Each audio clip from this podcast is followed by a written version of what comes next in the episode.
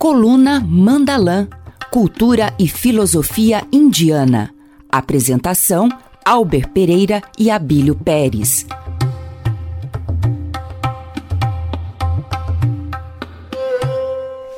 Om Sahana Vavatu Sahanau Bhunaktu Sahaviryam Karavavahe Tejasvinavadhi Tamastuma Vidvishavahe Om Shanti Shanti Shanti.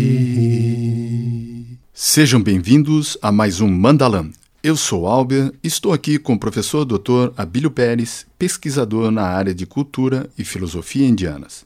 Hoje vamos dar sequência aos três últimos Ashtangas do Yoga Sutra de Patanjali: Dharana, Dhyana e Samadhi, que compõem o Samyama.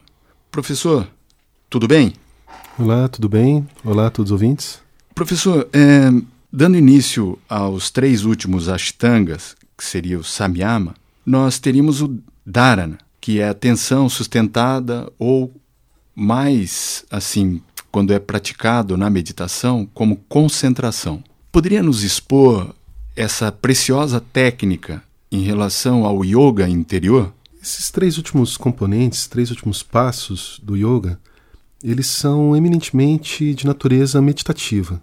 Eles designam passos que ocorrem durante o desenvolvimento da, da meditação e, obviamente, não, isso não é visível externamente. A pessoa está simplesmente sentada no, em uma posição confortável, em meditação, e as coisas que ocorrem durante esse processo são o, o que o, o texto está chamando de yoga interno e que é visto como a parte mais refinada em relação à qual as cinco passos anteriores podem ser vistos como preparação. Havíamos comentado sobre a questão do Niroda Parinama, que é a transformação da mente, ou seja, o controle né, sobre a mente e, consequentemente, levando à concentração. Esse domínio da, ele surge à luz de, de alguma consciência, uma consciência interior em relação a uma, a uma consciência é, mais abrangente? Isso, justamente. A meta da, da meditação é desenvolver cada vez mais uma percepção interna em que a, a consciência ela se estabiliza e todo esse processo ele é descrito por meio dessa terminologia então, dharana, dhyana e samadhi são esses três termos que, em conjunto, são chamados também de samyama, né, ou meditação. Dharana seria, após ter conquistado o, a, a estabilização dos cinco sentidos, você consegue estabelecer a sua concentração em um único ponto. O que, que isso quer dizer? Esse único ponto pode ser, por exemplo, a sua respiração, né? pode ser uma imagem, pode ser uma vela, pode ser qualquer objeto em que eu estabilizo a minha atenção, eu presto atenção nesse objeto. Então, isso é dharana.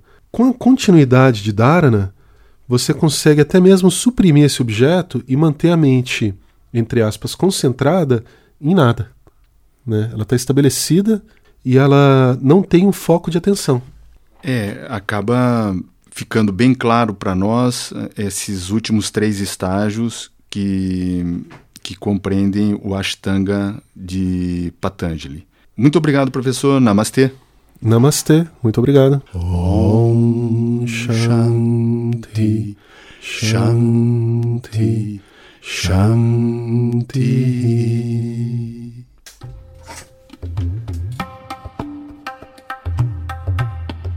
Coluna Mandalã. Cultura e filosofia indiana contato com esta coluna pelo WhatsApp 999610943.